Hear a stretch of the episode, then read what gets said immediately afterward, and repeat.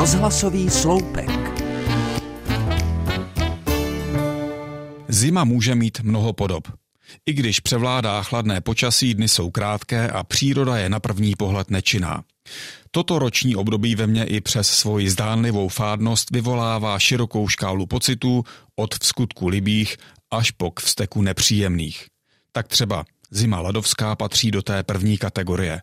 Pohled na obrázky venkovských dětí, které dovádějí na zasněžených stráních nebo se prohání po zamrzlém rybníce, rozehřeje asi každého. Zima může vyvolávat také radost, hlavně u dětí, které už od Martina vyhlíží, zda přijel na bílém koni. A jedno rána přeci jen dítě radostně zvolá, že už je tady.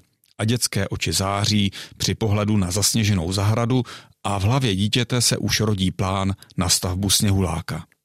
Zima může být také romantická, Třeba když je mírně pod nulou, nefouká vítr a zapadající slunce vybarvuje mraky do příjemné červené barvy a nad obzorem před vámi přeletí hejno ptáků.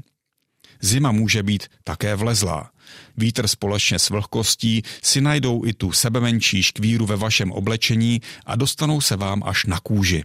To se pak otřepete a máte se co ohánět, abyste se pořádně zachumlali do kabátů. Zima může být i jiskřivá.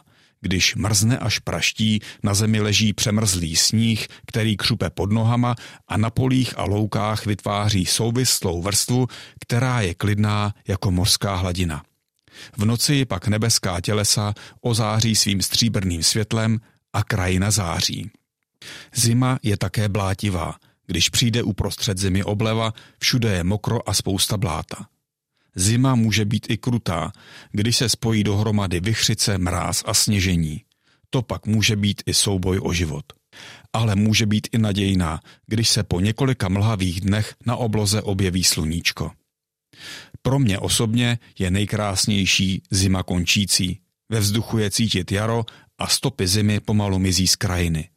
S úlevou si oddechnu, že už je to zase za námi.